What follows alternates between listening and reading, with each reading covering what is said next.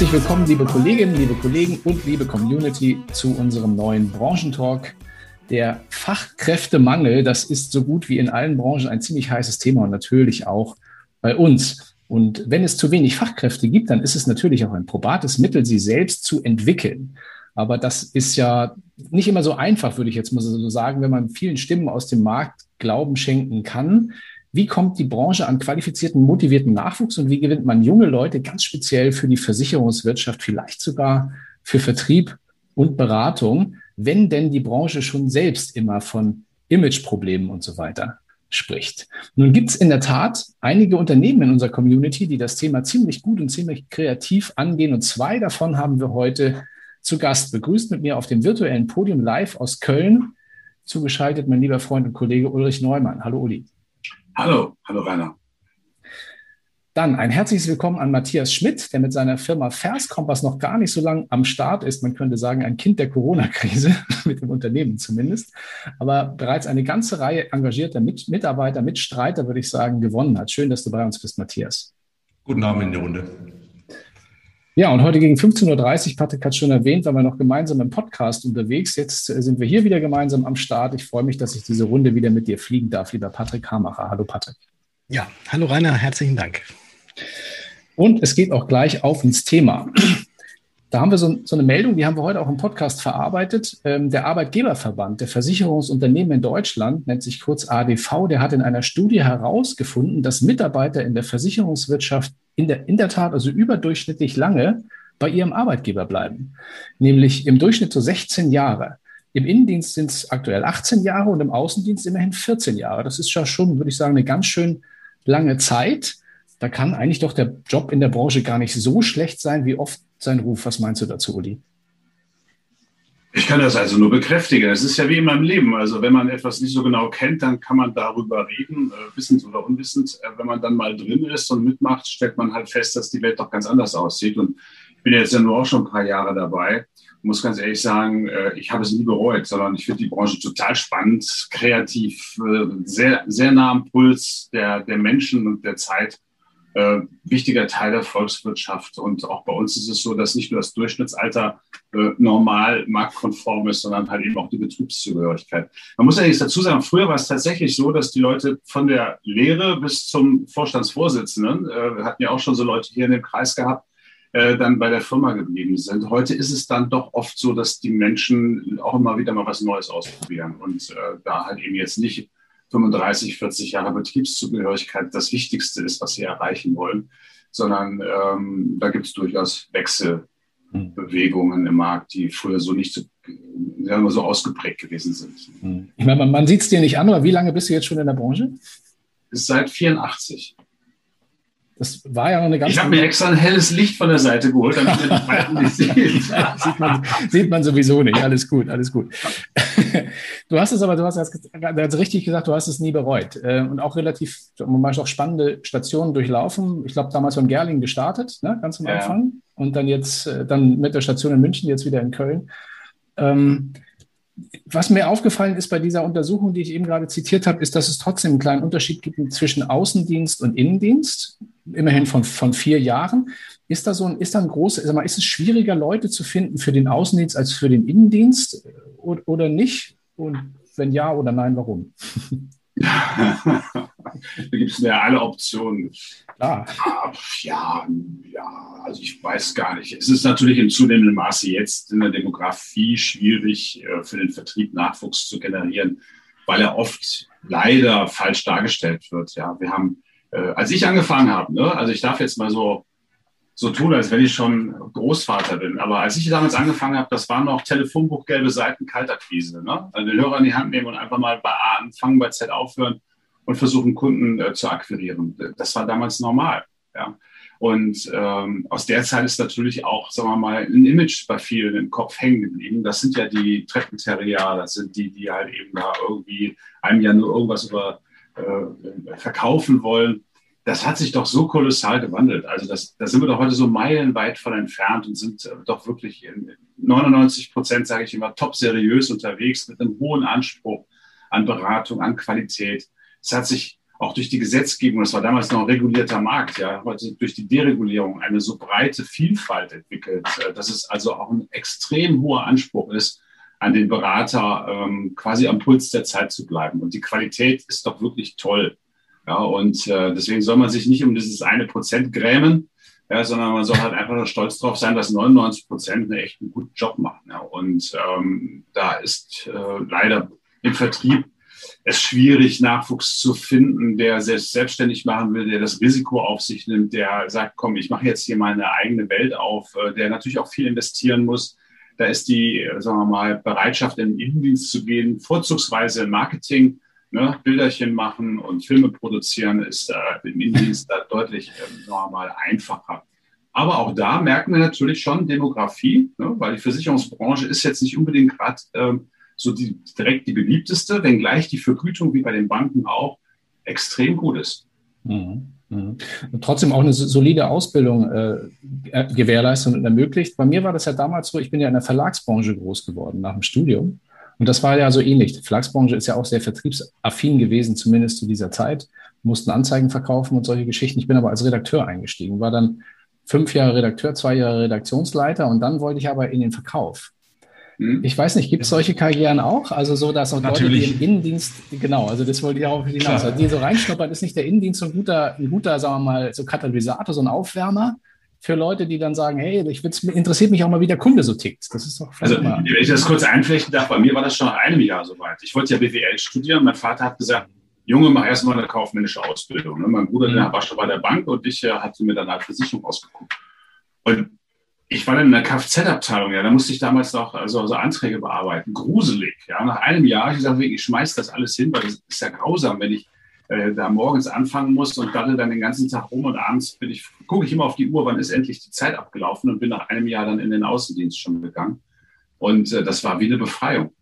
Ja, und äh, seitdem habe ich auch mit diesen festen Arbeitszeiten nie wieder was zu tun gehabt, sondern ich konnte mir meinen Tag selber einteilen, was früher noch leichter war als heute ähm, und ähm, habe das nie bereut. Naja, heute hast du jemanden, der deinen Tag einteilt. Insoweit ist ja ja. alles gut. Ich, ich, hätte jetzt auch noch mal eine Frage, weil du gerade, Uli, äh, auch die Qualität angesprochen hast. Gibt es denn jetzt, äh, du wolltest ja nicht reden wie ein Großvater, aber bist ja seit 84 in der Branche. Ähm, Hast du, hast du in den letzten Jahrzehnten ähm, oder, oder in, der letzten Zeit, hast du irgendetwas gemerkt, dass die Qualität und was die Ausbildung an sich angeht und ähm, die äh, neuen Mitarbeiterinnen und Mitarbeiter, die ihr einstellt, äh, dass es da irgendwelche Unterschiede gibt äh, von heute im Vergleich jetzt zu vielleicht vor zehn Jahren? Absolut. Also absolut. Wir haben äh, erstmal ist es so, dass wir generell im Unternehmen in der Genetik sehr viel investieren in Qualifizierungsmaßnahmen. Äh, sie sogar, also nochmal für uns auch als Sollvorgabe haben. Ich habe zum Beispiel den ganzen ähm, Partnervertrieb, die Mitarbeiter sind bei mir alle zertifiziert. Ja, wir haben einen extrem hohen Anteil äh, an Fachwirten, Betriebswirten, äh, an äh, Masterstudienabgängen. Ähm, also da hat sich wahnsinnig viel getan. Und äh, es gibt auch sehr, sehr viele Kollegen, die dann darüber hinaus halt eben sich weiter qualifizieren, weil ich sage mal, wir sind das Haus der 100 Berufe. Ja, wenn die Leute denken immer Versicherung, das ist im Grunde genommen Produktverkauf, Vertrieb. Ich bin bei einer Versicherungsgesellschaft, heißt, ach, das ist einer, der draußen rumläuft und irgendwelche Versicherungen an den Mann bringt. Dabei stimmt das ja gar nicht. Ne? Wir haben, äh, es geht ja von, von Marketing über die Rechtsabteilung, über, äh, ich sag mal, Revision IT, bis hin zu äh, Schulung, Projektmanagement. Wir haben äh, also so viele, die ganzen Sparten, Leben, Krankenschaden, Unfalltechnische Versicherung, Underwriting. Es ist so vielschichtig, dass ich also äh, ja nicht heute anfange und dann mein Leben lang das Gleiche tun muss, sondern ich habe echt die Chance, über meiner Wegstrecke ganz viel neu zu verproben. Und wir sind ein Haus, äh, das sehr, sehr hohe Wechselchancen anbietet. Also ich kannte das bei der Vorgesellschaft, wo ich 20 Jahre lang war, überhaupt nicht. Da war das eher ein Affront, wenn einer aus der einen Abteilung sich woanders beworben hatte. Da war das eine Persona non grata. Bei uns wird das gefördert, ja. Also, dass die Menschen halt wirklich auch auf der Wegstrecke die Chance haben, ganz viele verschiedene Abteilungen äh, und Aufgabenbereiche kennenzulernen. Und das ist immer mit Qualifizierung verbunden. Und damit hast du ein deutlich breiter gefächertes Fachwissen und einen deutlich breiter gefächerten Erfahrungsschatz. Und das wirkt sich dann auch tatsächlich in der Qualität aus. Ich, ich meinte jetzt eigentlich eher, sorry Rainer, wenn nee, ich nee, da jetzt nee, nee, klar, dazwischen bin. Ähm, ich, ich, meinte jetzt eigentlich eher äh, mit, mit der Frage, diese, äh, wenn jetzt von extern äh, neue Mitarbeiterinnen und Mitarbeiter reinkommen äh, mhm. mit der Qualifikation Versicherungskaufmann oder Versicherungskauffrau, beziehungsweise heißt er jetzt Kauffrau für Versicherung und Finanzen. Äh, ja. Ob du da von der Ausbildung an sich, von denjenigen, die extern reinkommen, irgendwelche Unterschiede gemerkt hast von vor zehn Jahren und heute? Äh, nein, wenn das Rohlinge sind, sage ich jetzt mal, ja, das sind wir so alles ungeschliffene äh, Brillanten, die dann kommen. Äh, das kann ich jetzt so eigentlich nicht bestätigen, weil mein Eindruck ist, dass diese Rahmenstoffpläne, die wir in der Ausbildung den Menschen so an die Hand geben, äh, leider zu statisch sind. Also die werden dann einmal gemacht, dann halten sie wieder zehn Jahre äh, und dann werden sie mal wieder irgendwie erneuert, sodass sich da auf der Ebene noch gar nicht so viel tut. Aber ab dann, ja, ab dann, wenn sie dann halt eben ähm, tatsächlich loslegen können und äh, arbeitsfähig werden oder wenn sie bei uns jetzt zum Beispiel auch in der Ausbildung schon im Vertrieb eingesetzt werden und beraten beziehungsweise am Telefon Service liefern, äh, da finde ich, hat sich schon viel getan, weil wir die viel früher auf die Menschen loslassen. Ja. Früher hat man sie als Auszubildende eher ins Archiv gesteckt ähm, und heute steckt man sie ganz nach vorne, weil sie halt eben auch total pfiffige Ideen haben, weil sie frisch sind und weil sie an der Stelle halt eben auch wirklich mutig sind. Das war früher eben so nicht der Fall. Da hat man also gesagt, pass mal auf, mach erstmal die Ausbildung, da müssen wir dich dann drei Jahre im Verborgenen ausbilden und dann können wir mal gucken, ob du beim ersten Kundengespräch mit dabei sein darfst. Das ist heute ganz anders. Der Matthias, glaube ich, erkennt da einige Dinge wieder. Wir kommen auch gleich zu deinem Thema und zu deinem Modell sehr intensiv. Ich habe aber wir liegen gut in der Zeit, deswegen habe ich noch eine absch abschließende Frage in der ersten Frage an dich, Uli. Wenn man ja. die Versicherungsbranche von außen anschaut, dann hat, haben trotzdem noch viele, glaube ich, dieses Gefühl von Stromberg. Ja. Jetzt, ne? Und, äh, ich habe die ganze Serie im Keller. Ich ja, natürlich, ich glaube, das hat jeder. die, die, Frage, die, sich, die mich bewegt, ist, die Branche, Branche hat sich ja, ich kenne die, ich bin jetzt seit zwölf Jahren oder ich glaube 13, glaube ich, schon sehr intensiv in der Branche unterwegs. Da haben wir uns auch damals so kennengelernt bei so einem Event irgendwann mal, das ist schon ziemlich lange her. Da hat sich viel getan in der Zwischenzeit. Und in der Tat könnte ich natürlich heute sagen, es gab auch den einen oder anderen Stromberg, der mir über den Weg gelaufen ist in diesen 13 Jahren. Ähm, gibt es eigentlich heute diese, äh, trotzdem, also es ist viel passiert, gibt es diesen Stromberg eigentlich trotzdem heute noch oder ist das eher eine aussterbende Spezies? Was, was würdest du sagen? Ist, äh, ja, wir haben ja den Demografiebaum, ja. Also die, die in den 60er Jahren äh, geboren sind, die sind ja heute noch äh, beruflich aktiv. Das heißt, wir haben also solche Leute äh, gibt es auch noch, ja. Äh, wenn jetzt vielleicht nicht gerade in der Leitungsfunktion, wie das der Stromberg da hatte, weil die werden dann relativ schnell identifiziert. Aber es gibt schon Typen, ja, wo ich sage, hm, auch auf Vermittlerseite gibt es Typen, die also so einer gesunden Beratungsresistenz unterliegen, ja, die äh, auch an der Stelle, äh, ja, also ich sag mal, eigentlich nicht mehr in die Zeit gehören und dann nach und nach aussterben werden, ja. Aber äh, ja, wir haben da noch so den einen oder anderen unterwegs, der, ich nenne das jetzt einfach mal, der, der, der Typ ist, ne, wo ich sage, ja. ja, also auch bei den Neuen haben wir Typen dabei, da sitzen ja auch einige jetzt hier in der Runde, deswegen glaube ich, also die Branche entwickelt sich weiter, aber es hat auch so ein bisschen den Charme der Branche auch in der Vergangenheit ausgemacht, diese Leute kennenzulernen. Ich fand das immer ganz witzig, muss ich sagen. Matthias, ja. ähm, die Gotha kennen, glaube ich, viele, die jetzt hier zuschauen, bin ich ziemlich sicher. Verskompass vielleicht, ihr seid auf dem Weg dahin, dass ihr, dass ich ihr auch so bekannt werdet. Ich hoffe es, meiner, ja. da wäre die Frage ähm, für, den, für den Einstieg, die euch noch nicht so gut kennen. Wer seid ihr und was macht ihr?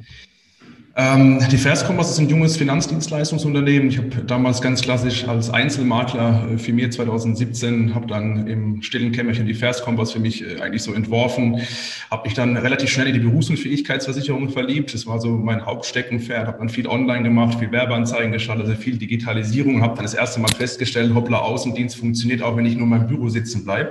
Das hat mir ganz geschmeichelt, äh, habe dann größtenteils eigentlich nur Online-Beratungen gemacht und äh, 2020, also also Ende, ja, Ende 2019, äh, kamen dann zwei die jetzigen Geschäftspartner auf mich zu, die kamen von einer Ausschließlichkeitsgesellschaft und sagen, hey Matthias, ich, ich finde das mega cool, was du da machst. Ähm, wir würden uns gerne der Sache einfach anschließen. So zu dem Zeitpunkt hatte ich aber gar keine Lust darauf, mich mit den Dingen auseinanderzusetzen, wobei lief es eigentlich ganz gut. Ich hatte da eigentlich relativ guten Ertrag erwirtschaftet, relativ wenig gearbeitet, habe ich nicht von meinem Platz wegbewegt, weg, wegbewegt und äh, habe mich dann wieder durchgerungen. Wir haben zusammengetan und äh, haben dann quasi nach und nach dieses Verskompass 2.0 Modell irgendwie entworfen, weil wir geglaubt haben, dass wir gerade was vertrieblich in der Branche bei uns abgeht, dass wir das besser können und aufrollen können und haben dann zum 01.01.2020 angefangen, die Versicherungsmaklerei zu starten, äh, ganz klassisch über alle Sparten hinweg ähm, und waren dann irgendwie drei Monate später 15 Personen, die sich quasi der Sache angeschlossen haben. Aus, aus allen möglichen Teilbereichen wir Makler dabei, die gesagt haben, irgendwie kommen die gerade nicht voran. Wir hatten Ausschließlichkeitsvertreter, die irgendwie auch gerade nicht irgendwie vorankamen, die irgendwie ausgelutscht worden sind, ne? oder Strukturvertriebe, die, äh, ne? also war alles Mögliche mit dabei. Wir haben die irgendwie unter ein Beraternetzwerk gebündelt quasi und haben dann dahingehend Know-how zentral vergeben und helfen quasi heute eigentlich im Prinzip auf der einen Seite Maklern dabei, ihr Business vernünftig aufzubauen, helfen Ziele zu erreichen etc., den, den digitalen Weg und auf der anderen Seite machen wir auch noch ganz, ganz viele Beratungen. Ja. Mhm. Und das macht ihr, macht ihr schon weit, weitgehend digital. Das musstet ihr ja auch, weil ihr ja, glaube ich, irgendwie, hat es ja gesagt, erst, also 1.1.2020. Ja. Das heißt, ihr habt zweieinhalb Monate normal gearbeitet und dann nicht mehr.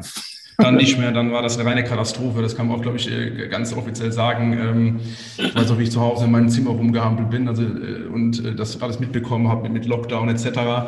Ähm, und dann habe ich quasi aber trotzdem irgendwie mit Zoom-Meetings ne, die Leute irgendwie mobilisiert, zusammengehalten da und so. Und dann hat man quasi die Strukturen dahingehend komplett digital aufgebaut. Also wir haben dann quasi von Tag eins alles digital gemacht. Also das ging dann quasi los bis hin zur Geschäftskonto, das wir digital verknüpft haben mit Lexware und so Sachen drum und dran. Also wir haben versucht halt alles möglich zu digitalisieren, was wir digitalisieren können. Und äh, das hat dann eigentlich ganz gut funktioniert. Also war schon so ein Katalysator im Nachhinein, aber trotzdem keine schöne Situation. Ja. Wie kann ich deine Struktur jetzt verstehen? Ist das jetzt sozusagen ein, ein, ein Zusammenschluss von von vielen Selbstständigen oder sind es angestellte Mitarbeiter? Die nee, Quatsch. Also wir haben natürlich auch angestellte Strukturen. Wir bilden auch mittlerweile Leute aus. Und einen Quereinstieg, das haben wir die ersten paar Monate nicht gemacht, weil wir Angst hatten. Äh, ja. Aber die Angst ist dann verflogen, weil wir äh, führen jeden Monat 10, 15 Gespräche mit Quereinsteigern, äh, die quasi keine Lust mehr haben, im Büro zu sitzen und dort zu verschimmeln, mehr oder weniger, sondern die wirklich sagen, ich möchte quasi raus, ich möchte in den Außendienst, aber ich weiß nicht wie, wie, wie kann das funktionieren tatsächlich. Und ähm, ja, jetzt ist das mittlerweile ein Zusammenschluss aus ganz, ganz vielen Menschen, die aus dem Strukturvertrieb kommen, aus der Maklerschaft kommen, die aus, aus verschiedenen Vertrieben kommen, die aus dem Backoffice kommen. Ganz, ganz verrückt. Also wirklich äh, breit gemäht und haben natürlich eine Angestelltenstruktur, die logischerweise hinten dran Backoffice-Tätigkeiten etc. ausfindet, damit wir quasi ja, vorne sauber arbeiten können. Ich finde die Geschichte spannend. Also zumal du ja auch gesagt hast, erst Einzelkämpfer, dann sehr, sehr schnell äh, Partner gefunden und dann Leute eingestellt. Ja, ähm, wie war Angst. Das? Naja, nee, das war, jetzt nicht die Frage. Die Frage war, sag mal, wie hast du dein, sag mal, wie hast du dein, was war der erste Mitarbeiter, den du als Festangestellten eingestellt hast? Ja. Was war das für, was war das für eine Aufgabenstellung? Also, wer, was ist das für, für ein Job gewesen? Und, und, und wie war das Gespräch? Äh, der erste, also die erste Mitarbeiterin, muss man sagen. Äh, wir haben damals äh, durch einen Vermittler von uns, dem seine Freundin, ähm, haben wir quasi als Werkstudentin bei uns quasi reingeholt.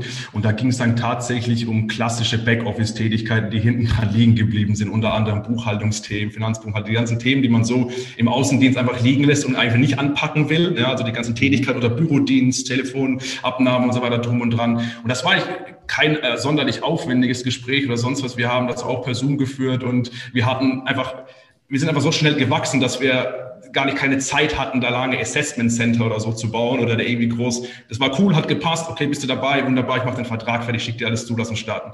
Und dann war sie quasi mit dabei. Das heißt ja, dass du, äh, auch, wenn man das letzte Jahr so Revue passieren lässt, dass du eigentlich quasi die ganze Firma äh, digital ongeboardet hast. Also digital. Also größtenteils digital. Ich muss aber auch ganz ehrlich sagen, äh, wir haben auch äh, zwischendurch immer wieder, wenn es mal möglich war, dann auch wenn sie Bedingungen zugelassen haben, wie bei uns in Baden-Württemberg, dann haben wir auch mal Leute getroffen, aber das war eher seltener der Fall. Der größte Teil war tatsächlich äh, Telefon und Zoom, ja, sei Dank. Gibt es welche, die du noch nie gesehen hast? Also persönlich? Tatsächlich ja. Natürlich, also das ist äh, so viele Leute kann ich gar nicht quasi mehr treffen. Also wir wachsen ja quasi, wir führen jeden Monat 10 bis 15 Gespräche mit Menschen aus der Branche, außerhalb der Branche, Quereinsteigern etc. Ähm, da kommen so viele neue Leute mit dazu. Ich kann das gar nicht mehr so als mit jedem. Ich habe natürlich versucht, mit jedem Kontakt aufzunehmen ne, und da mal ein bisschen zu schreiben und so, aber das ist der digitale Weg halt. Ja. Das kann Patrick, glaube ich, gut nachvollziehen, weil er das mit seinen Kunden genauso macht oder vielfach genauso macht. Richtig, auch mit meiner Mitarbeiterin, da ist es ja genauso, ja. Äh, dass wir da uns da eigentlich auch selten, selten sehen, aber äh, mhm. umso häufiger dann über Teams oder über sonstige Kommunikationskanäle miteinander äh, kommunizieren. Matthias, ich habe jetzt ähm, auch, auch noch eine Frage nochmal so ganz, ganz kurz dazu. Du hast jetzt gesagt, ähm, diejenigen, die jetzt bei Verskompass mit dabei sind, ähm, äh, kommen so aus aller aus aller Herren Länder sozusagen, also aus sämtlichen Lagern, äh, hast, äh, kam, kamen sie jetzt zu dir. Das sind dann, äh, also im größten Teil sind dann, außer jetzt die, die im Backoffice arbeiten, dann eben äh, HGB 84er, die unter dem Namen Verskompass nach außen auftreten. Das ist, äh, das ist also ein HGB 84er Verdacht machen wir. Wir nennen das bei uns ein HGB 84 Light, denn da gibt es große, große Unterschiede. Das kann ich auch offiziell, offiziell hier kommunizieren, denn äh, viele, viele der Partner kommen zu uns und wurden jahrelang mit den HGB-Verträgen in 84 Verträgen geknebelt. Ja. Wir nennen, das nicht so. Wir schauen, dass die Vermittler, die Partner, die zu uns kommen, dass wir die jeweils in ihren Beständen mit ihren eigenen Namen branden. Also das ist gar nicht so, dass wir die quasi dazu zwingen. Jetzt musst du die Vers, jetzt musst du dein Büro da abschrauben und musst jetzt äh, der Verskompass hinhängen. Das wollen wir eben nicht tun tun. Wir wollen eben die einzelne Person in ihren Beständen, in ihrem Umfeld, in ihrem Kundenkreis, in ihrem Business quasi stärken und gar nicht so sehr die Verskompass in den Vordergrund stellen, weil darum geht es eigentlich gar nicht. Es geht eher um den Mensch quasi und vor Ort Ergebnisse zu erzielen. Und das erzielst du halt nicht, wenn wir jetzt sagen, ja, du musst jetzt die Verskompass da präsentieren, obwohl das vielleicht auch gar nicht will oder vielleicht auch gar nicht zu seiner Zielgruppe passt. Wir wollen den Mensch quasi in diesen einzelnen in Bestand oder in, im Umfeld, im Business quasi nach vorne branden. Aber es sind HGB 84er Verträge, wir verwalten die Verträge quasi bei uns. Das hat auch verschiedenste Gründe im Prinzip, ähm, auch äh, datenschutzrechtliche Gründe etc. Ich will jetzt gar nicht so tief drauf einsteigen. Äh, wir verwalten das auch über unser hauseigenes CRM tatsächlich und können dadurch für unseren Vermittler in diesen Beständen aktiv, aktiv arbeiten. Ähm, ja, das ist mal der Ansatz gewesen. Ja. Wie hast du denn diese Leute für euch? Ich meine, euer Unternehmen gab es vorher gar nicht. Das heißt, kein, eigentlich kein Brand, ja, den musstet ihr erst aufbauen. Vielleicht ist er auch noch, also das ist ja also nach einem Jahr noch frisch, ja. Ähm, wie, wie findest du die? Was, was waren die Methoden, was waren die Werkzeuge?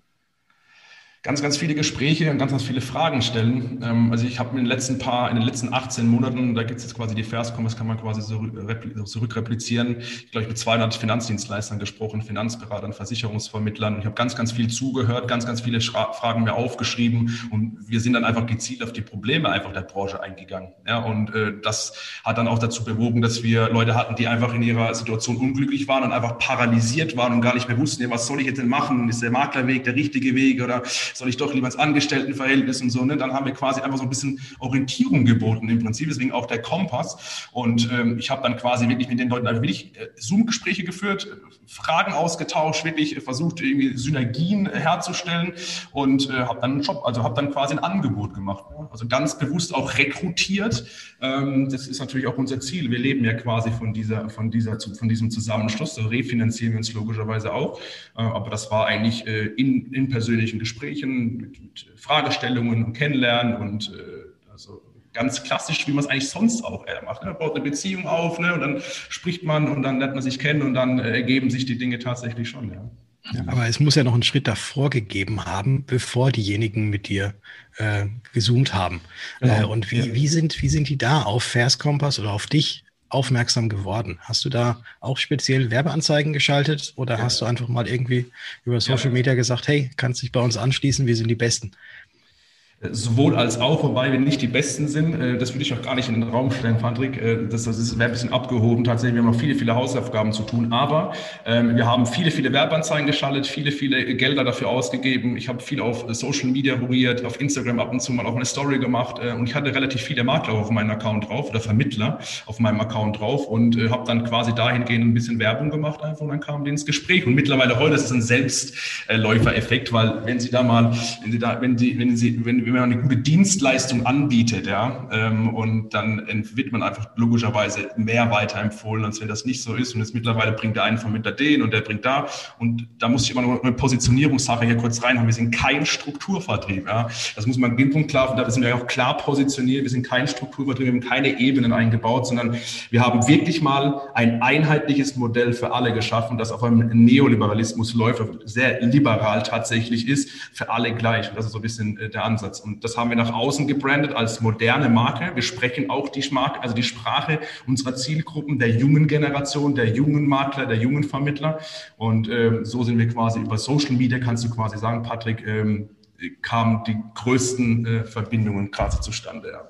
Ich sehe auch zum Beispiel bei euch auf dem Account, ihr macht viel mit Videomarketing, habe ich das Gefühl. Ne? Also werden viele Videos gedreht, auch mit Mitarbeitern. Also ihr bringt die Leute auch nach vorne. Es ist nicht irgendwie so wie früher, wo man immer nur den Chef gesehen hat, sondern da kommen auch viel Leute zu Wort.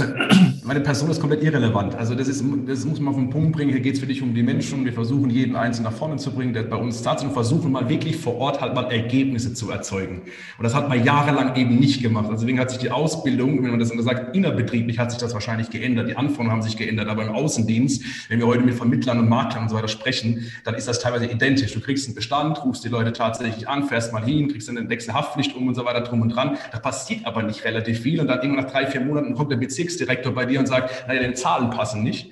Ja, also das, da hat sich nicht, viel, nicht so viel verändert tatsächlich. Also viele der Leute, die ja gerade aus der Ausschließlichkeit zu uns kommen, die beschweren sich ja genau deswegen. Oder sie dürfen nicht in ihrem eigenen Namen auftreten, weil es schon von oben dann Probleme gibt. Oder sie müssen Marketingmaßnahmen bei Marketingchefs oder bei, Agentur, bei, bei den Abteilungen einreichen, um das zu bewilligen. Das funktioniert heute so nicht mehr. Da werden die, wird die junge Generation ja, wird, wird dagegen wird vorpreschen, um ein, weil das selbstbestimmte bestimmte Arbeiten und das eigene nach vorne kommen wird immer wesentlich wichtiger in den nächsten paar Jahren sein. Ja. Uli, da musst du jetzt aber direkt was dazu sagen, weil ich glaube, das ist jetzt, also ich meine, du bist, versprichst zwar nicht für die Ausschließlichkeit, sondern für den Partnervertrieb. Also insoweit sitzt du da, glaube ich, so ein bisschen zwischen den Stühlen, weil du kennst auch viele Maklerunternehmen, die vielleicht ähnlich arbeiten oder auch die solche Erfahrungen machen, aber nichtsdestotrotz hat doch die Ausschließlichkeit immer noch eine Berechtigung, oder?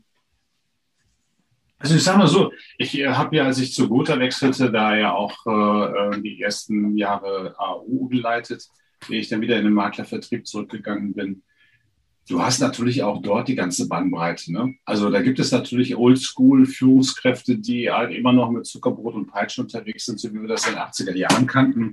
Äh, damit holst du aber heute auch keinen mehr aus dem Markt. Also das sind auch keine Menschen, die dann auf Dauer bleiben, sondern du hast dann in diesen Betrieben auch eine recht hohe Fluktuation. Und äh, ich sage mal, die Ausschließlichkeit, die ich bei der Gotha kennengelernt habe, die die, die hat A, eine gute Qualität, die ist sehr unternehmerisch ausgerichtet und sie hat auch den Mittelstand als Zielkunde äh, stark im Fokus. Natürlich ist dort auch Privatkundengeschäft wichtig, aber äh, es hat dann doch auch ein andere, es sind eher Unternehmeragenturen, unter Unternehmerbezirksdirektionen. Und wie gesagt, und trotzdem hast du natürlich auch dort, äh, wenn du äh, mal hinter die Glasscheiben guckst, hast du natürlich auch den einen oder anderen, der als Führungskraft vielleicht eher nicht geeignet ist. Aber ansonsten muss ich sagen, die Ausschließlichkeit, natürlich hat die eine Daseinsberechtigung. So alles Gutes. Also BMW würde doch auch nicht hingehen und sagen, ich verkaufe meine Autos nur noch über freie Händler. Äh, die haben nach wie vor auch ihre BMW-Händler und Mercedes macht das genauso. Und so macht das halt eben dann auch die Gotham, die Allianz und das ist auch okay so. Ja, also ähm, ich finde, dass die da auch teilweise einen richtig guten Job machen. Natürlich haben die nur die Bordmittel des einen Versicherers, aber deswegen muss das ja nicht schlecht sein. Ein BMW-Verkäufer hat ja auch kein Mercedes und kein Audi in seinem, in seinem äh, Verkaufsraum stehen. Also mhm. äh, jeder so wie er mag. Und ich habe das an vielen Stellen erlebt, dass wenn man marktkonform ist, wenn natürlich jetzt Produkte verkauft werden, die aus dem Markt rausgehen, äh, das, das überholt sich relativ schnell, weil dann verlierst du in der Regel den ganzen Kunden. Also wenn du einigermaßen marktkonform bist, dann zählt halt eben bei den Privatkunden und bei den KMUs, sage ich mal, im Besonderen schon noch der persönliche Kontakt, ja, der, der Mensch, der die Beratung durchführt, der vor Ort ist.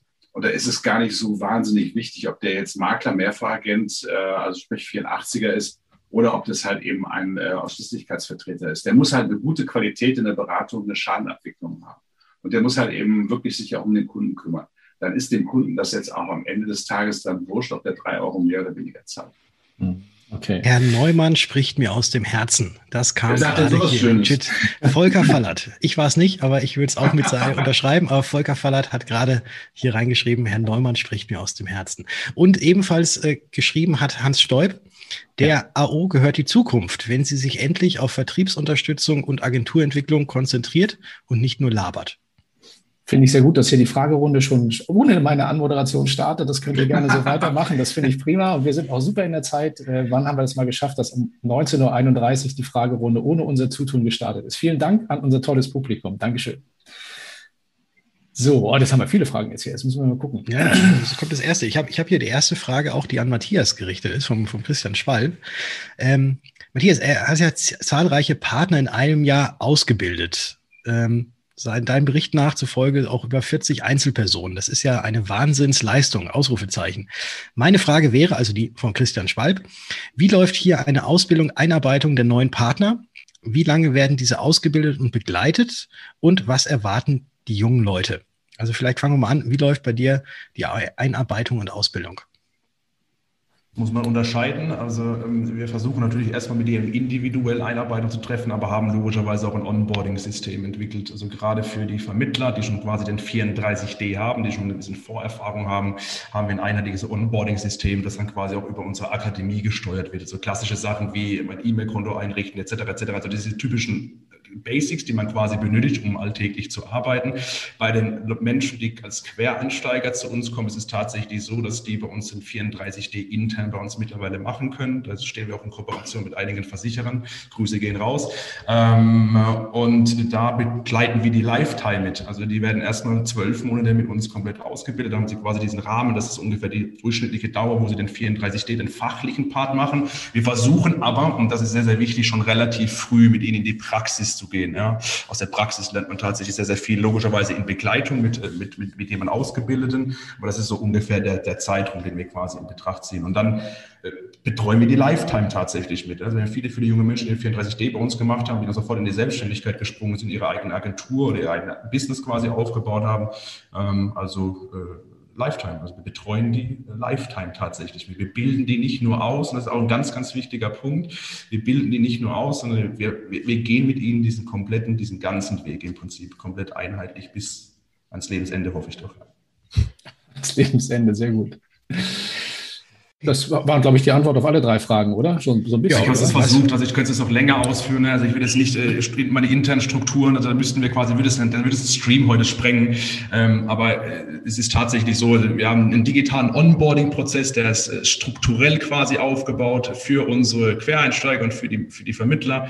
Ähm, und dann bieten wir Betreuung an in Einzelfällen, in, in Zoom-Meetings, in Problemfällen, reagieren situativ, äh, gehen auf Fragen ein, haben eine eigene Akademie, wo man man sich quasi 24 Stunden, sieben Tage der Woche sich Wissen absorbieren kann zu verschiedensten Themen. Also äh, ist mittlerweile, ja, mittlerweile so viel Know-how, was sich angesammelt hat, wo man quasi jeder für sich das äh, so ein bisschen rauspicken kann tatsächlich. Mhm. Ja, also das sagen wir mal nach anderthalb Jahren ist schon eine ordentliche, ordentliche Leistung. Ähm, ich weiß nicht, habt ihr da bei null angefangen oder hast du da schon viel mitgenommen aus deiner vorherigen Tätigkeit, wo du dann wusstest, so würde ich das umsetzen, wenn ich das Unternehmen Also ungefähr, aber das alles, alles war, das war ja nicht geplant, das alles andere wäre ja gelogen. Ja.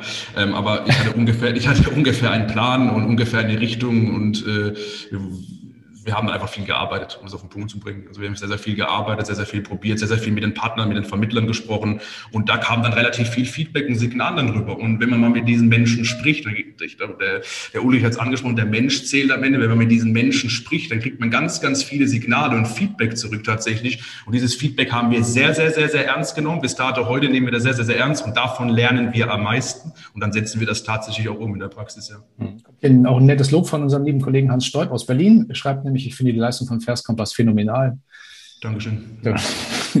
Sehr gut. Ja, ähm, für alle, die vielleicht ein bisschen später eingeschaltet haben, insbesondere auch draußen auf Facebook, wir sprechen über Nachwuchsförderung, äh, Nachwuchsgewinnung und, äh, und Mitarbeitergewinnung, ähm, Mitarbeiterausbildung auch so ein Stück weit, da der Qualifizierung in der Versicherungsbranche, ein spannendes Thema. Ähm, wenn ihr Fragen habt, auch gerne auf Facebook, einfach in die Kommentarzeilen. Wir würden das dann hier entsprechend auch mit, mit anmoderieren. Ich habe. Es gibt noch also, ja, mach ja, es, es, gibt noch, es gibt noch ein Thema. Ähm, ich darf zum Beispiel jetzt äh, übermorgen darf ich wieder äh, als Prüfer bei der IHK sein und habe jetzt auch die letzten Jahre auch ganz viele Prüfungen abnehmen dürfen. Ähm, und das macht mir natürlich sehr, sehr viel Spaß und es ist natürlich auch immer unheimlich spannend äh, zu sehen, wer denn da jetzt gerade jetzt seine, seine Fachmann-Ausbildung äh, beziehungsweise heißt ja gar nicht mal Fachmann-Ausbildung, ähm, aber Fachmann, Fachfrau-Ausbildung ähm, macht und äh, wie da diese Ausbildung auch abläuft, weil da frage ich nämlich hin und wieder mal. Und äh, in der letzten Zeit habe ich ähm, immer häufiger solche Sachen erfahren, dass diejenigen, die jetzt gerade ihre Qualifikation machen, also sprich ihre, ihre, ja, ihre Ausbildung, absolvieren, dass die teilweise vor 14, äh, nee, nicht vor 14, sondern vor, vor zwei, drei Monaten noch gar nicht wussten, dass sie jemals in der Versicherung arbeiten werden, weil da gibt es quasi eine Art Crashkurs, wo sie innerhalb von wenigen Wochen komplett in den Stoff reingearbeitet werden, äh, der der prüfungsrelevant ist, damit diese Prüfung absolviert werden kann. Und man ist dann quasi nach drei Monaten Zugehörigkeit nach der Abschlussprüfung eigentlich offiziell dazu befähigt, weil man diese Abschlussprüfung auch bestanden hat, dass man dann schon eine schwerwiegende BAV-Beratung oder eine äh, oder andere Beratungen machen dürfte. Ähm, jetzt einfach mal so hier in die Runde gefragt. Was haltet ihr von solchen schnellen äh, Qualifikationen? Einfach nur, dass diese Qualifikation da ist, dass die Leute dann auch auf die anderen losgelassen werden dürfen. Äh, Uli, vielleicht fängst du mal an. Albtraum. Also ich, ich war ja selber auch 20 Jahre lang Prüfer. Ich habe das auch erlebt, gerade bei strukturierten Vertrieben. Wir sagen ja nicht mehr Strukturvertriebe, ne? Strukturierten äh, Vertrieben. Äh, die haben dann auch teilweise für die mündliche Prüfung auch nur die ersten 20 Minuten gelernt. Ne? Also nach dem Motto, äh, es geht ja um Bedarfsermittlung, Ziel und Wünsche des Kunden erfragen, äh, Profilabfragen. Die kamen gar nicht in die Angebotsphase, weil, äh, wie gesagt, wir haben ja nur 20 Minuten oder eine halbe Stunde für die mündliche Prüfung gehabt und die wurden trainiert. Das heißt also, ich habe mir immer einen Spaß draus gemacht und habe dann gesagt, wenn dann der vierte von der gleichen Firma gekommen ist, dann von wegen, also die, die Warm-up-Phase kenne ich schon, lass uns doch jetzt mal in die Beratung einsteigen. Und da habe ich dann also erlebt, wie dann etliche umgefallen sind, weil das hatten sie nicht geübt. Ja, und das finde ich natürlich dann gruselig, also ganz gruselig. Und sowas darf es eigentlich nicht geben, weil wenn die dann auch tatsächlich rausgehen in die Kundenberatung ohne Begleitung, ohne dass sie wirklich auch über Qualität und über, wie soll ich sagen, jetzt auch über eine gewisse Lernkurve dann äh, in die Lage versetzt werden, Qualität abzuliefern, ähm, dann vertun wir uns so viel, was wir da investiert haben. Äh, denn das sind dann die, die äh, am Ende beim Kunden äh, ja, falsche Aussagen treffen, äh, auch unsicher werden äh, und dann ein schlechtes Bild abgeben. Und das sollte und dürfte eigentlich nicht passieren. Mhm. Ja, diese Fachmann-Ausbildung damals, die ging ja meines Erachtens immer über 15 Monate. Ne? Ja, und ähm, äh, wenn man das jetzt im Crashkurs mit drei Monaten machen darf, äh, ich finde es unsäglich. Da tun wir uns alle keinen Gefallen mit. Ich habe hier ein Handzeichen von Felix Nickel. Ich weiß nicht, ob, äh, ich, ob das, ist es wieder weg? Habe ich das weggeklickt? Nö, eigentlich nicht. War das Absicht oder war das nicht Absicht? Okay, also einfach, einfach ist, glaube ich, wieder weg. Einfach sonst mal im Chat reinschreiben, ähm, ob das Absicht war. Sonst kann ich gerne auch die Sprecherlaubnis hier freischalten, wenn Sie, du hier ein bisschen was, also auch mit auf Voice mit freigeschaltet werden wollen.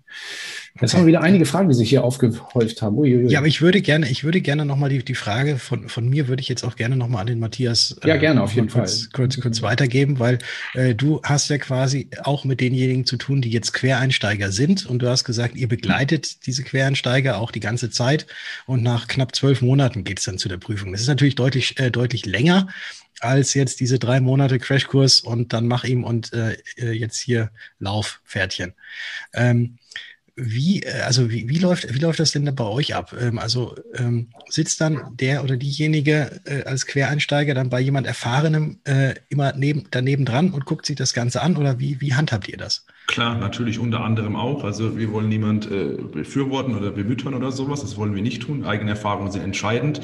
Aber dadurch, dass quasi ein äh, immer verfügbares Expertennetzwerk da ist, ist der Informationsaustausch immer schnell gegeben. Ähm, was wir aber nicht machen werden, ist logischerweise einen jungen Mann, äh, der gerade irgendwie seit drei Monaten bei uns ist, äh, zu der betrieblichen Alter. Ich ich weiß, gar nicht, wer sowas überhaupt macht. Also ähm, ich bin, ich gehe da schon so, so davon aus, dass gerade betriebliche Altersvorsorge, dass das der größte Teil der Branche gar nicht richtig beraten kann, wenn man das richtig mal nimmt mit allen Regularien und so weiter drum und dran. Äh, ich finde, nee, das ist, das ist ja faktisch so, ne?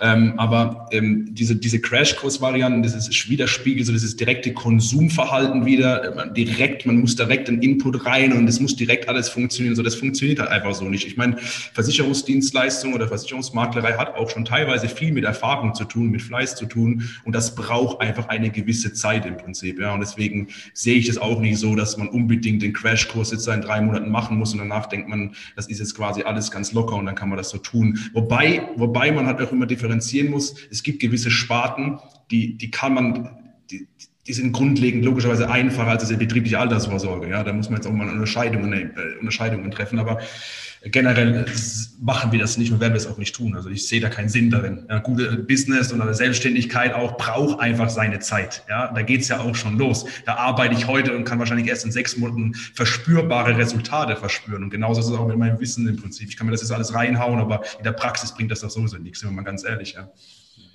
Karl Müller-Lanzel schreibt ja auch im Chat, gut Ding braucht Weile. Also kann, können die Teilnehmer auf jeden Fall hier, hier bestätigen. Eine Frage von Andreas Fischer. Und er schreibt, meine Tochter beginnt im August eine Ausbildung bei einem Makler und startet dann in die dritte Generation in dieser Branche. Im Mai 2022 kommen wir auf 60 Jahre und der Bestand ist damit weiterhin gut, auf, äh, gut betreut. Ob dann als Makler oder AU wird sich noch ausstellen, aber eins ist sicher, der digitale Weg wird in Zukunft immer stärker werden. Aber die persönliche Face-to-Face-Beratung wird es weitergeben, egal ob auf dem Sofa oder irgendwie online in den Medien. Also es geht tatsächlich gar nicht um diese Differenzierung zwischen digital oder nicht digital, sondern es ist tatsächlich das Plädoyer für die persönliche Beratung, was unseren Job ausmacht. Würdet ihr dazu stimmen? Auch die kann ja digital stattfinden. Genau, genau. Ja. Weil immer der Unterschied gemacht wird. Ne? Es wird immer so gesagt, das ist der Digitalmakler und das ist der, der physisch macht und so. Ich sehe den Unterschied nämlich auch nicht. Und der ja, Matthias ist ja das beste Beispiel dafür. Ja, wir sehen ja, es gibt natürlich Produktlinien, da traut sich der Kunde selber zu. Äh, Hausrat, Haftpflicht, nenne ich jetzt einfach mal Risikoleben, was auch immer. Das sind ja Produkte, die auch im, im Netz am meisten verkauft werden. Und wenn man dann äh, mal sieht, wo dann im Netz die Abschlussquote deutlich runtergeht, dann kommen wir natürlich in die entsprechenden sagen wir, beratungsintensiveren Produkte hinein. Und da gibt es halt Affinitäten. Der eine sagt, ich akzeptiere ähm, Zoom oder Skype oder MS Teams oder was auch immer. Mhm. Mir reicht das. Ich brauche keinen bei mir im Wohnzimmer sitzen zu haben. Und es gibt andere, die sagen, ich hätte halt jemanden, auf den ich immer so sicherheitshalber zurückgreifen kann. Ja, den, den brauche ich irgendwie auch physisch. Und ähm, da glaube ich, da wird sich das in Zukunft ähm, je nach Bedarfsstruktur hinentwickeln. Aber ich glaube auch, äh, das wird hybrid. Ja, und mhm. äh, das ist auch gut so. Es ist auch betriebswirtschaftlich, ökonomisch ist das doch total sinnvoll. Ja? Wer fährt denn heute halt eben für eine Privatkundenberatung äh, 100 Kilometer? Äh, das macht ja. doch keiner. Ähm, und das ist ja auch gar nicht notwendig. Im Schadenfall, ja, da muss du Präsenz sein. Aber ansonsten sage ich mir, lassen sich viele Dinge heute über diesen Kanal, den wir ja jetzt selber dank Corona, sage ich mal, ja, hinlänglich haben, lässt sich doch wunderbar regeln. Absolut, absolut. Bestätige auch Kamille Müller-Lanzel, die nochmal Hybridlerin liegt die Zukunft. Wir haben ja aber trotzdem noch eine, zu dem Thema, was wir vorher hatten, noch eine spannende Frage von Felix Nickel. Der hat das auch schon mal wegen dem Handheben nochmal angekündigt. Er schreibt hier nämlich, ich habe selbst diesen Crashkurs gemacht, habe nach drei Monaten meine erste Prüfung vergeigt und diese nach einem Jahr abgeschlossen. Jetzt habe ich das Gefühl, oft nicht richtig beraten zu können, beziehungsweise überall nur oberflächlich angekratzt zu haben. Jetzt versuche ich mir mein Fachwissen anderweitig anzueignen. Was sagt ihr dazu? Also gut, das ist ja wie überall im Leben. Also wenn du Kfz-Troniker lernst, dann wirst du auch nicht in der Lage sein, jedes Auto nach einem Jahr perfekt äh, wieder in Schuss zu bringen. Du lernst dann über Erfahrung. Ja, und du erlernst dann, du lernst dann über viele Gespräche äh, und über Fragestellungen, die du vorher keine, keine Gedanken drum gemacht hast. Mhm. Und damit reifst du natürlich dann auch. Und mit diesem Erfahrungsschatz kannst du natürlich beim nächsten Gespräch schon wieder viel fundierter argumentieren. Und so setzt sich das dann fort. Das finde ich mhm. nicht verwerflich. Man muss nur halt eben dann wirklich auch aufpassen, dass wir nicht wieder zurückdriften in den reinen Produktverkauf, ne, sondern dass wir wirklich auch äh, immer wieder vor Augen halten, es geht um Ziel und Wünsche des Kunden. Ja, wir müssen den Kunden auf seiner Journey begleiten in den äh, ganzen äh, Veränderungsprozessen, die er durchlebt. Ja, und äh, da gibt es halt ganz viele Dinge, die auf ihn einfließen und die wir halt durch die Beratung dann auch abfedern müssen und wo wir dazulernen. Mhm, mh. Matthias, ich habe ich hab auch mal was Gutes, äh, sehr, sehr schön, sehr schönen Spruch gehört. Wenn jetzt irgendjemand sagt, ja, ich bin ja schon 20 Jahre in der Branche, ich kenne mich aus mit dem. Ähm, da kann man, äh, da gibt es auch dann viele, die lernen ein Jahr und machen dann 20 Jahre dasselbe. Äh, ja. Die wissen dann auch nicht mehr als einer, der vielleicht zwei Jahre sich wirklich reingekniet hat und zwei Jahre wirklich gelernt hat. Also da muss man, glaube ich, auch noch so ein bisschen unterscheiden. Und das ist so etwa, was der Felix Nickel da jetzt auch gerade geschrieben hatte, ähm, dass er jetzt äh, immer denkt, dass er nur an der Oberfläche kratzt und sich jetzt versucht, selbst weiterzubilden, das ist genau der richtige Weg, den aber nicht nur du, äh, lieber Felix, gehen sollte, sondern den jeder bei uns in der Branche gehen sollte.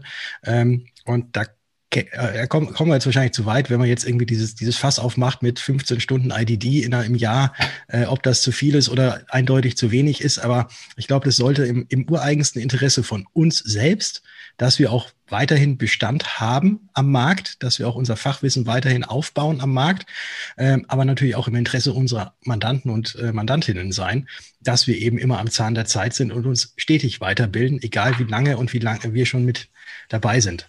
Mhm. Und da liegt ja auch die Kraft in der Spezialisierung. Das ist ja auch sowohl bei dir, Patrick, aber auch bei dir, Matthias, du hattest ja eingangs gesagt, Biometrie ist so euer Fokus. Ähm, daran liegt natürlich auch dann entsprechend die Kraft.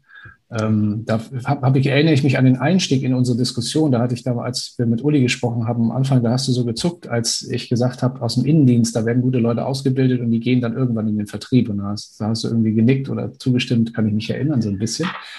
Ähm, da kommt eine Frage vom Hans Stolp, wie verdienen denn diese Quereinsteiger, von denen du vorhin gesprochen hast, in den ersten Monaten ihr Geld? Wir haben ein Provisionsmodell geschaffen und über den jeweiligen Onboarder haben wir ein sauberen rechtliches Modell gefunden, wie wir quasi an diesen Quereinsteiger, über den Quereinsteiger quasi schon von Beginn an schon erfolgsbasierend Geld ausbezahlen können. Die meisten Quereinsteiger, das muss man auch tatsächlich sagen, ziehen wir aus diesem sozialen Umfeld erstmal gar nicht raus. Die machen das viel, viel auch nebenbei. Das ist auch eine sehr, sehr verantwortungsvolle Sache und da wollen wir nicht, dass wir die hierher holen in die Selbstständigkeit. Wir ziehen die aus dem sozialen Umfeld da raus, aus dem Angestelltenverhältnis, pressen die bei uns hier rein und schauen dann mal, wie weit die Steine reichen. Das wollen wir tatsächlich nicht machen, sondern wir, das ist ein wirklich ein längerwieriger Prozess und die meisten sind noch im Hauptberuf und machen nebenbei quasi die Quereinstiege im Prinzip. Und über den jeweiligen Onboard und über unser Haftungsdach, wenn wir jetzt mal tiefer einsteigen möchten, können wir quasi den Quereinsteigern auch schon erfolgsabhängig quasi bedienen. Aber nichtsdestotrotz ist es ja so, also ja, das ist, verstehe ich auch, aber nichtsdestotrotz ist es ja, glaube ich, auch so, dass da ist ja auch deine Geschichte, Patrick, auch ein beredtes Beispiel dafür, dass Leute, die, sagen wir mal, in der Gesellschaft ähm, starten in, mit, einer, mit einer fundierten Ausbildung, hinterher auch in der Selbstständigkeit gute Leute sind. Ähm, ist so, so ein bisschen, sind Gesellschaften so ein bisschen der, der, der Nachwuchsmotor auch für die, auch für die Selbstständigkeit oder, oder entwickelt sich auch, entwickeln sich auch die Unternehmen, die die Selbstständigkeit von vornherein fördern, zu so einer Art Nachwuchsmotor? Ich habe das Gefühl, dass solche Karrieren sehr häufig stattfinden. Naja, also erstmal der größte Nachwuchsmotor, der es bei uns in der Branche gibt, sind Strukturvertriebe. Also okay. das, das ist ja erstmal, das ist erstmal wichtig zu erkennen tatsächlich, dass der größte Motor Nachwuchs, äh, dass quasi Strukturvertriebe den größten Nachwuchs reinbringen im Prinzip und äh, dann irgendwann mal die Gesellschaften und dann sind wir irgendwann mal dran und noch andere äh, Beraternetzwerke oder sonst was. Aber der, wenn man sich die großen Player im Strukturvertriebsmarkt anguckt, was die teilweise an Leute da rekrutieren ähm, und viele der Vermittler, die ich in den letzten Jahren, auch Makler, die ich in den letzten Jahren kennenlernen durfte, kommen aus Strukturvertrieben tatsächlich. Ähm, also das ist quasi schon mal wichtig, das dahingehend zu verstehen im Prinzip. Ja. Hm, wie ist denn bei dir so die Range, wenn du sagen würdest, bei den Partnern, die du jetzt schon gewonnen hast oder die im Vertrieb für euch tätig sind, wie viel Prozent kommen aus, aus welchem Kanal? Der größte Teil kommt von Ausschließlichkeitsorganisationen, danach haben wir Strukturvertriebe, danach den Makler. Ähm, also die Ausschließlichkeitsorganisation, das merken wir zumindest, ist quasi der größte Zulauf, den wir quasi haben, unmittelbar danach direkt von Strukturvertrieben, weil da halt einfach dann aus verschiedensten Gründen. Ich will, also das hat verschiedenste Gründe tatsächlich. Kommen nicht mehr voran oder sehen, wollen aufhören und also alles Mögliche mit dabei tatsächlich. Mhm. Ähm, also das würde ich tatsächlich genauso ungefähr einstufen. Ja. Okay. Trotzdem reden wir über das Thema Nachwuchsgewinnung. Das ist ja so ja. das Kernthema heute. Bei ja. dir ist es ja hauptsächlich so dann jetzt gewesen mit den, mit den Partnergewinnen. Das sind ja Leute, die sind schon, die haben schon eine Laufbahn ein Stück weit hinter sich. Ja. Also die sind ja nicht ganz frisch von der Wiese sozusagen. Ne? Okay. Da wäre mal so ein bisschen die Frage auch an euch beide, auch an dich, Uli. Ist das eigentlich so ein übliches Ding, dass sich Leute, sagen wir mal, für eine vertriebliche Tätigkeit so direkt von einer, von, von einer schulischen oder universitären Ausbildung oder irgendwo auch her, her interessieren oder bewerben oder muss man die in den Unternehmen in diese Richtung qualifizieren? Ist das Thema Vertrieb, das Thema Beratung ein attraktives Berufsziel für Berufseinsteiger und macht das überhaupt Sinn? Und wie kriegt man das äh, kommuniziert? Also bei uns ist äh, aus meiner Erfahrung heraus das so, wenn ich zum Beispiel eine vertriebliche Stelle ausschreibe, kommt aus dem Haus erstmal keine Bewerbung. Ähm, da, also immer so, ne, da, da, haben wir nicht direkt einen Zulauf, dass sich alle drauf stürzen. Ähm, meine Erfahrung in den vergangenen Jahren war immer so, dass wenn wir äh, jemanden im Hause äh, gewinnen konnten, mal bei uns reinzuschnuppern ähm, und halt eben mal so ein Gefühl dafür zu bekommen, was wir denn da so tun. Äh, das sind dann genau die, die dann sagen, boah, cool, äh, ich, ich will da hin. Aber wenn ich eine Bewerbung oder wenn ich eine Stelle ausschreibe, Bewerbungen schwierig, echt schwierig. Ja, deswegen, ähm, ähm, also da muss man dranbleiben.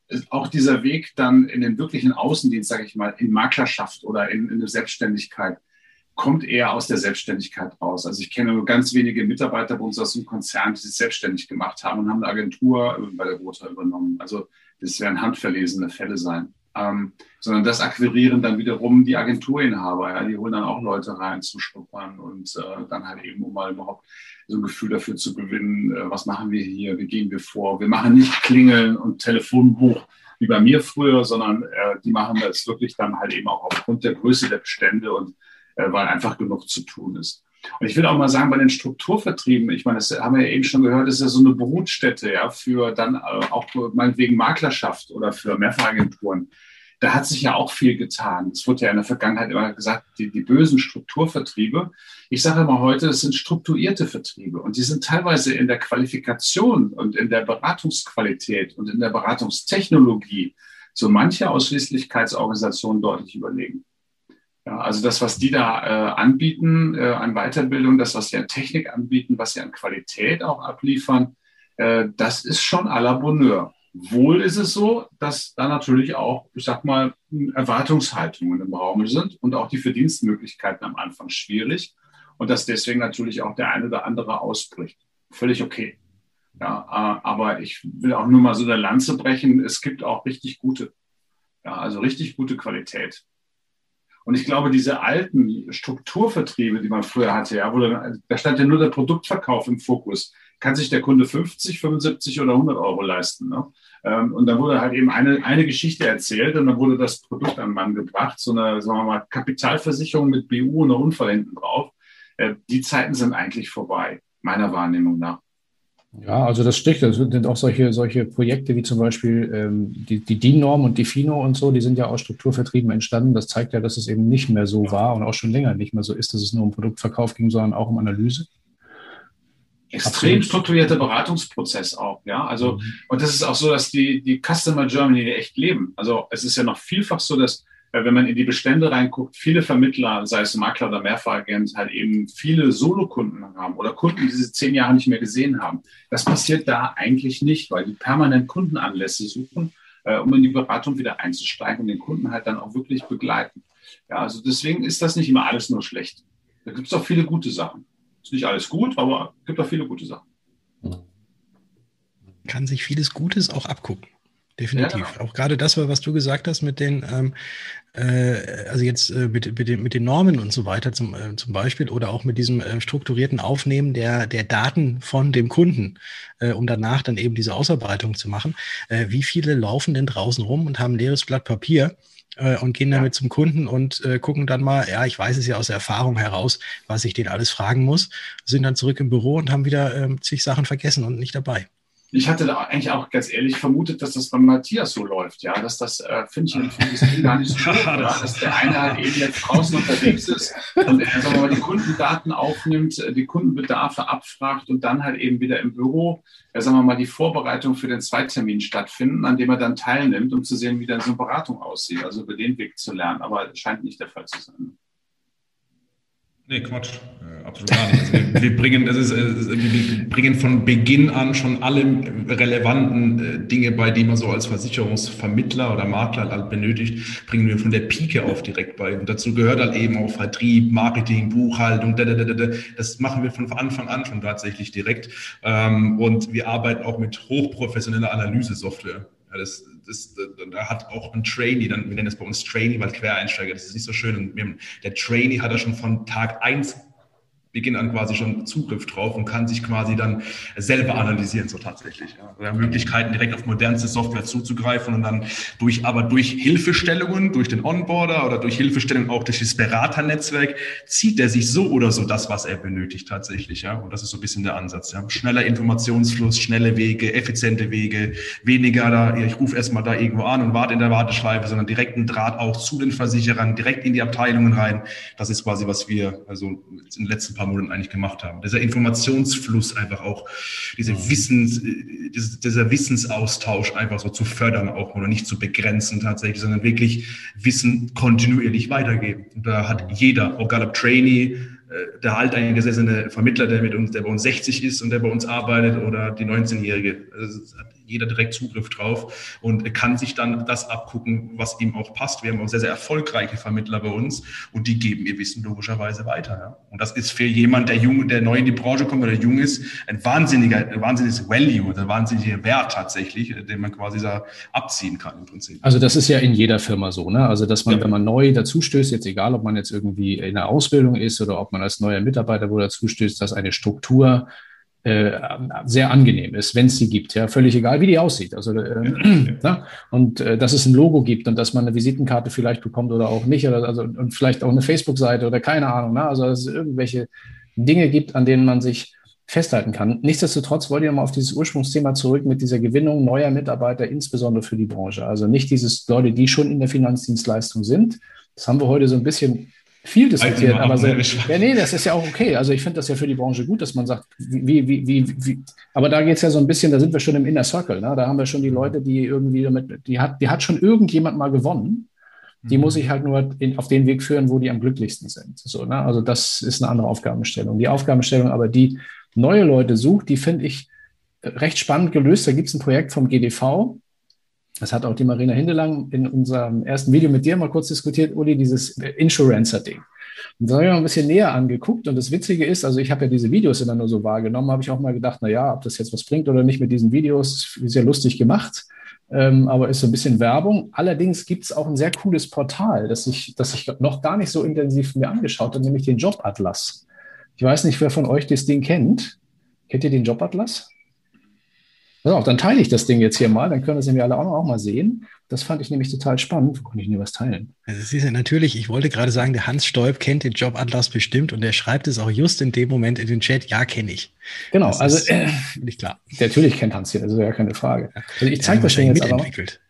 Das kann auch sein, das weiß ich nicht. Also ich gebe es jetzt trotzdem mal frei, damit alle das mal gesehen haben. Also es ist hier werbeinsurancer.de ne, slash Jobatlas. Und das ist so eine das ist so eine, so eine interaktive Landkarte. Und da kann ich jetzt zum Beispiel, wenn ich jetzt mal München, 8241, unseren Standort in München eingebe, dann finde ich da alle möglichen Stellen, 512 Jobs im Umfeld 50 Kilometer in der Versicherungsindustrie im Umfeld von München. 227 in München, 8 in Garching, 12 in Freising. Da kann ich jetzt zum Beispiel, auch wenn ich jetzt zum Beispiel sage, oh, ich bin hier in Landsberg am Lech oder so, dann klicke ich da drauf, dann, nee, das war falsch.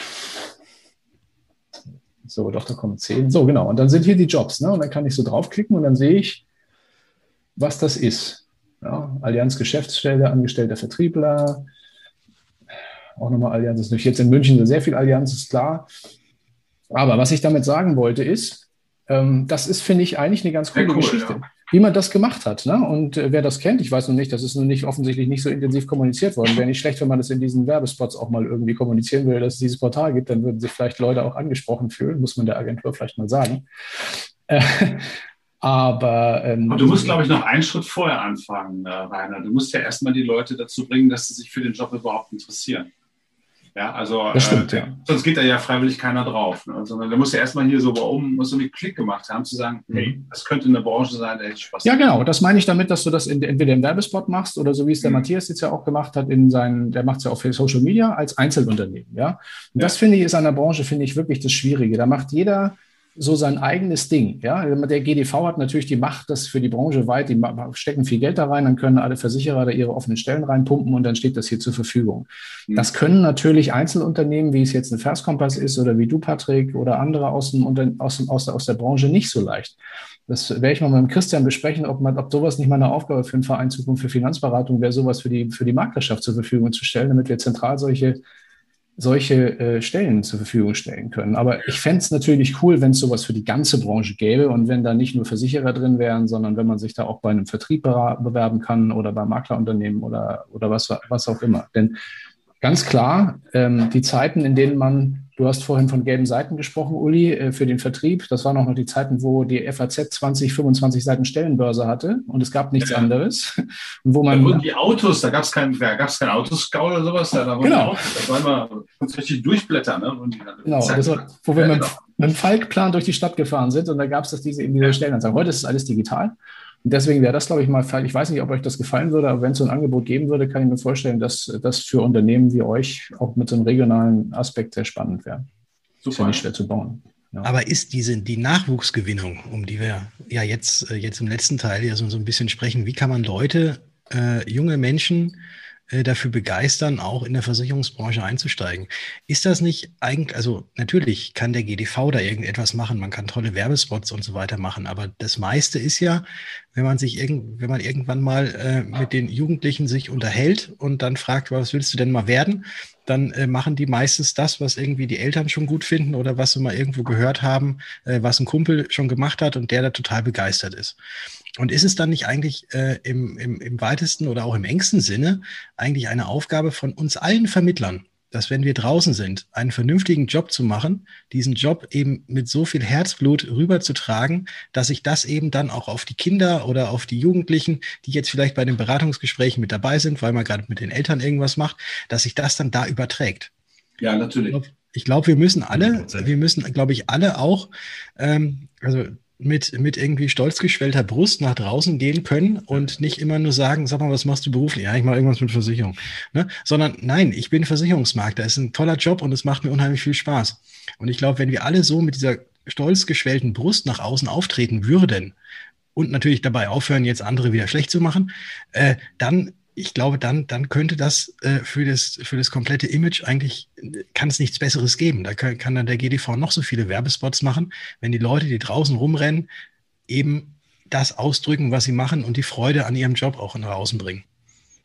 Wir haben ja immer gesagt, Niveau zieht Niveau an. Ne? Also wenn ich ein gutes Niveau draußen abliefere, dann bekomme ich auch am Ende des Tages ein gutes Niveau ähm, wieder zurück. Und ich kann das nur unterstreichen. Also ich habe auch nie zu diesem Jammertal gehört, äh, die dann gesagt haben, oh, alles so schlecht und alle reden so schlecht über mich. Äh, wir sind äh, kurz vor den Totengräbern, glaube ich, da oder, oder was auch immer dann in der Beliebtheitsskala. Totaler Quatsch ist das, ja. Also darauf habe ich mich auch nie eingelassen, weil alle Untersuchungen auch gezeigt haben, dass der, der eigentliche Kunde, wenn er zu seinem Versicherungsberater, nenne ich ihn jetzt einfach mal, Makler oder Mehrfachagent, befragt wird, hat er immer ein gutes Bild abgegeben.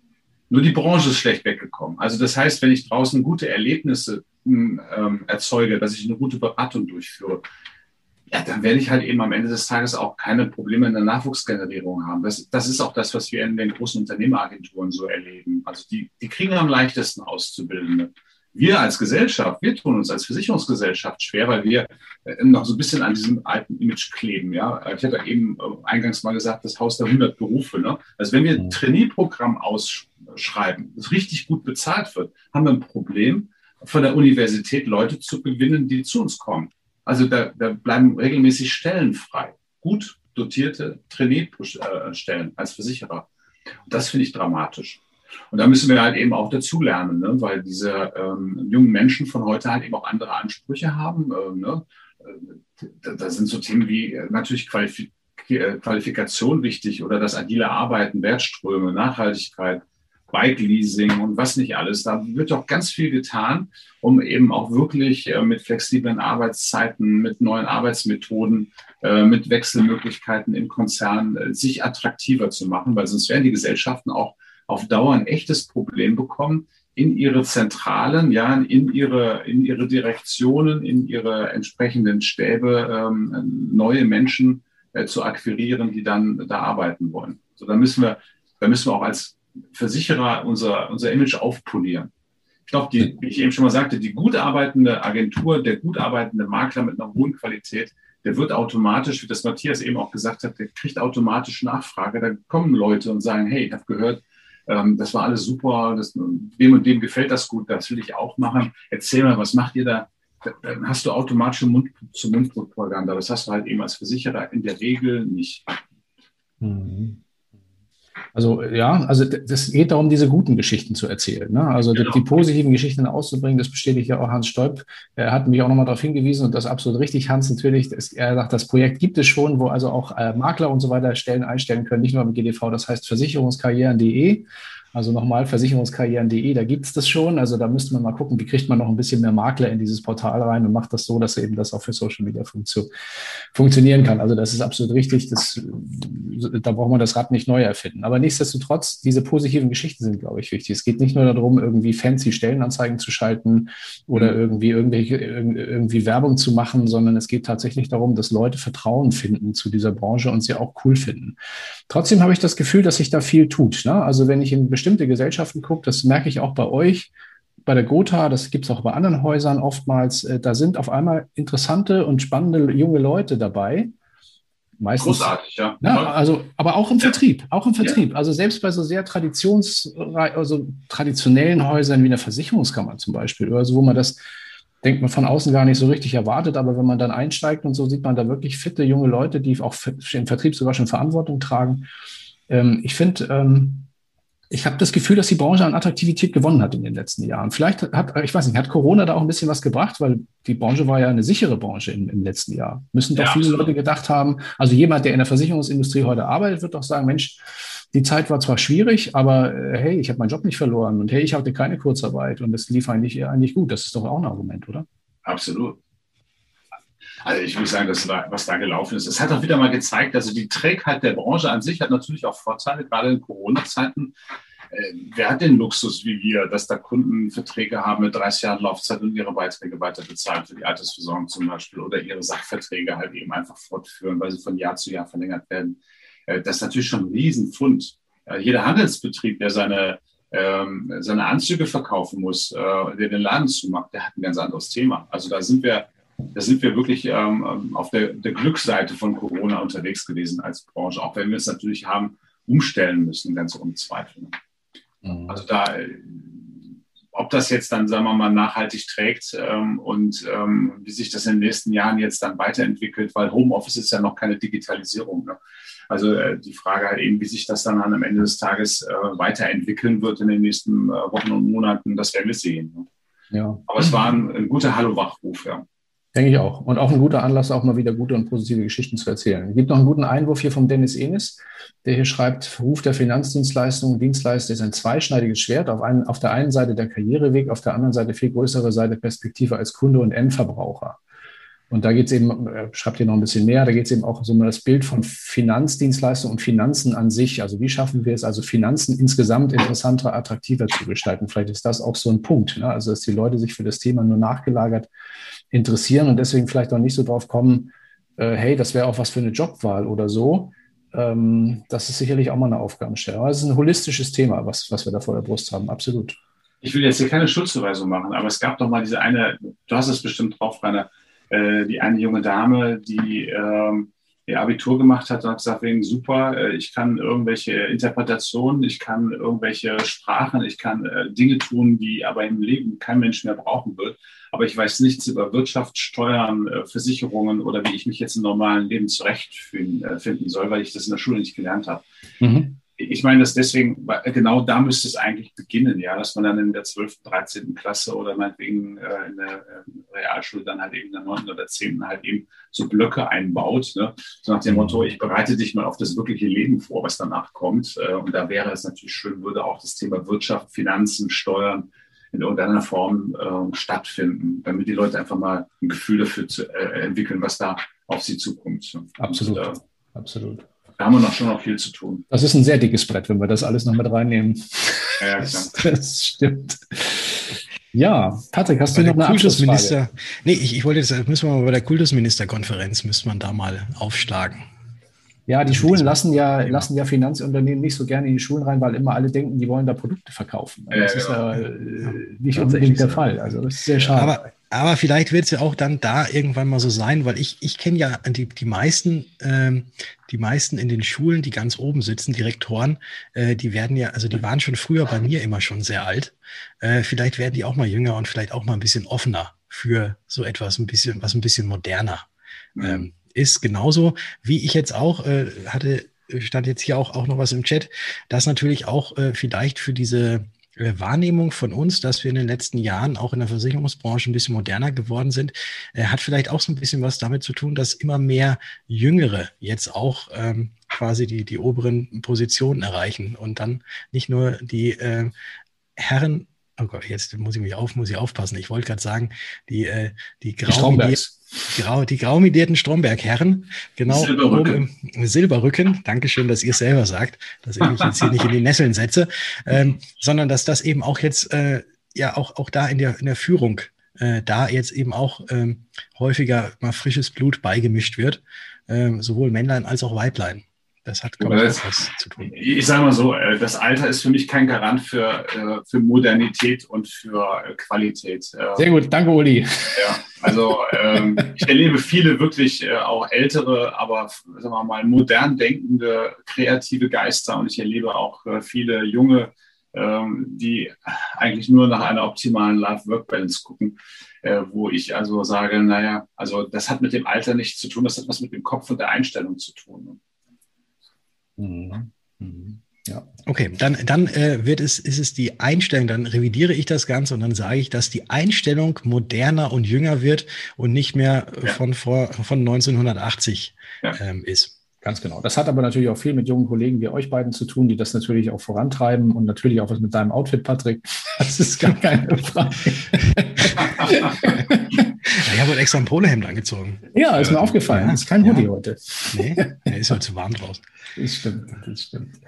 Ja, wir merken, das ist ein Thema, das kann uns noch Tage, Wochen, Monate, Jahre und wird uns auch noch beschäftigen. Es ist auch eine Sache, glaube ich, die wir nur gemeinsam in der Branche lösen können und nicht jeder für sich allein. Ich glaube, da wäre mehr Einigkeit und ein bisschen mehr an einen Strang ziehen auch eine gute, eine gute Idee. Insoweit glaube ich, ähm, dass den einen oder anderen Stein haben wir vielleicht heute bei dem einen oder anderen ins Rollen gebracht ähm, haben auch, glaube ich, die eine oder andere Frage gut beantworten können. Ich hab, fand auf jeden Fall, es war eine sehr schöne und sehr angenehme Diskussion. Obwohl draußen so schönes Wetter ist, freue ich mich, dass ihr heute dabei wart.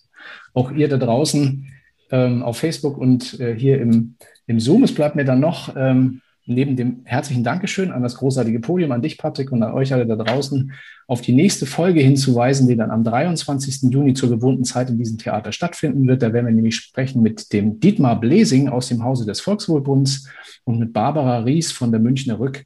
Diesmal wieder zu einem Spartenthema. Wir wollen nämlich wissen, wie kommt der Kunde in der Arbeitskraftabsicherung eigentlich zum optimalen Produkt? Ja, los geht's. Wie gesagt, 23. Juni, Mittwoch, 19 Uhr. Bitte ganz liebe Grüße an den Dietmar. Das richte ich sehr gerne aus, äh, Uli, genau. Ja, Anmeldung äh, wie immer in den nächsten Tagen, wahrscheinlich schon morgen auf dkm365.de slash Branchentalk. Bleibt einfach bei uns auf Social Media mit dabei, dann kriegt ihr das auf jeden Fall mit. Ich wünsche euch bis dahin einen entspannten Sommerabend. Vielen Dank fürs Mitmachen heute, fürs Dabeisein, für die tollen Fragen.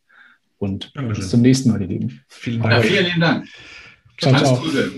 Tschüss.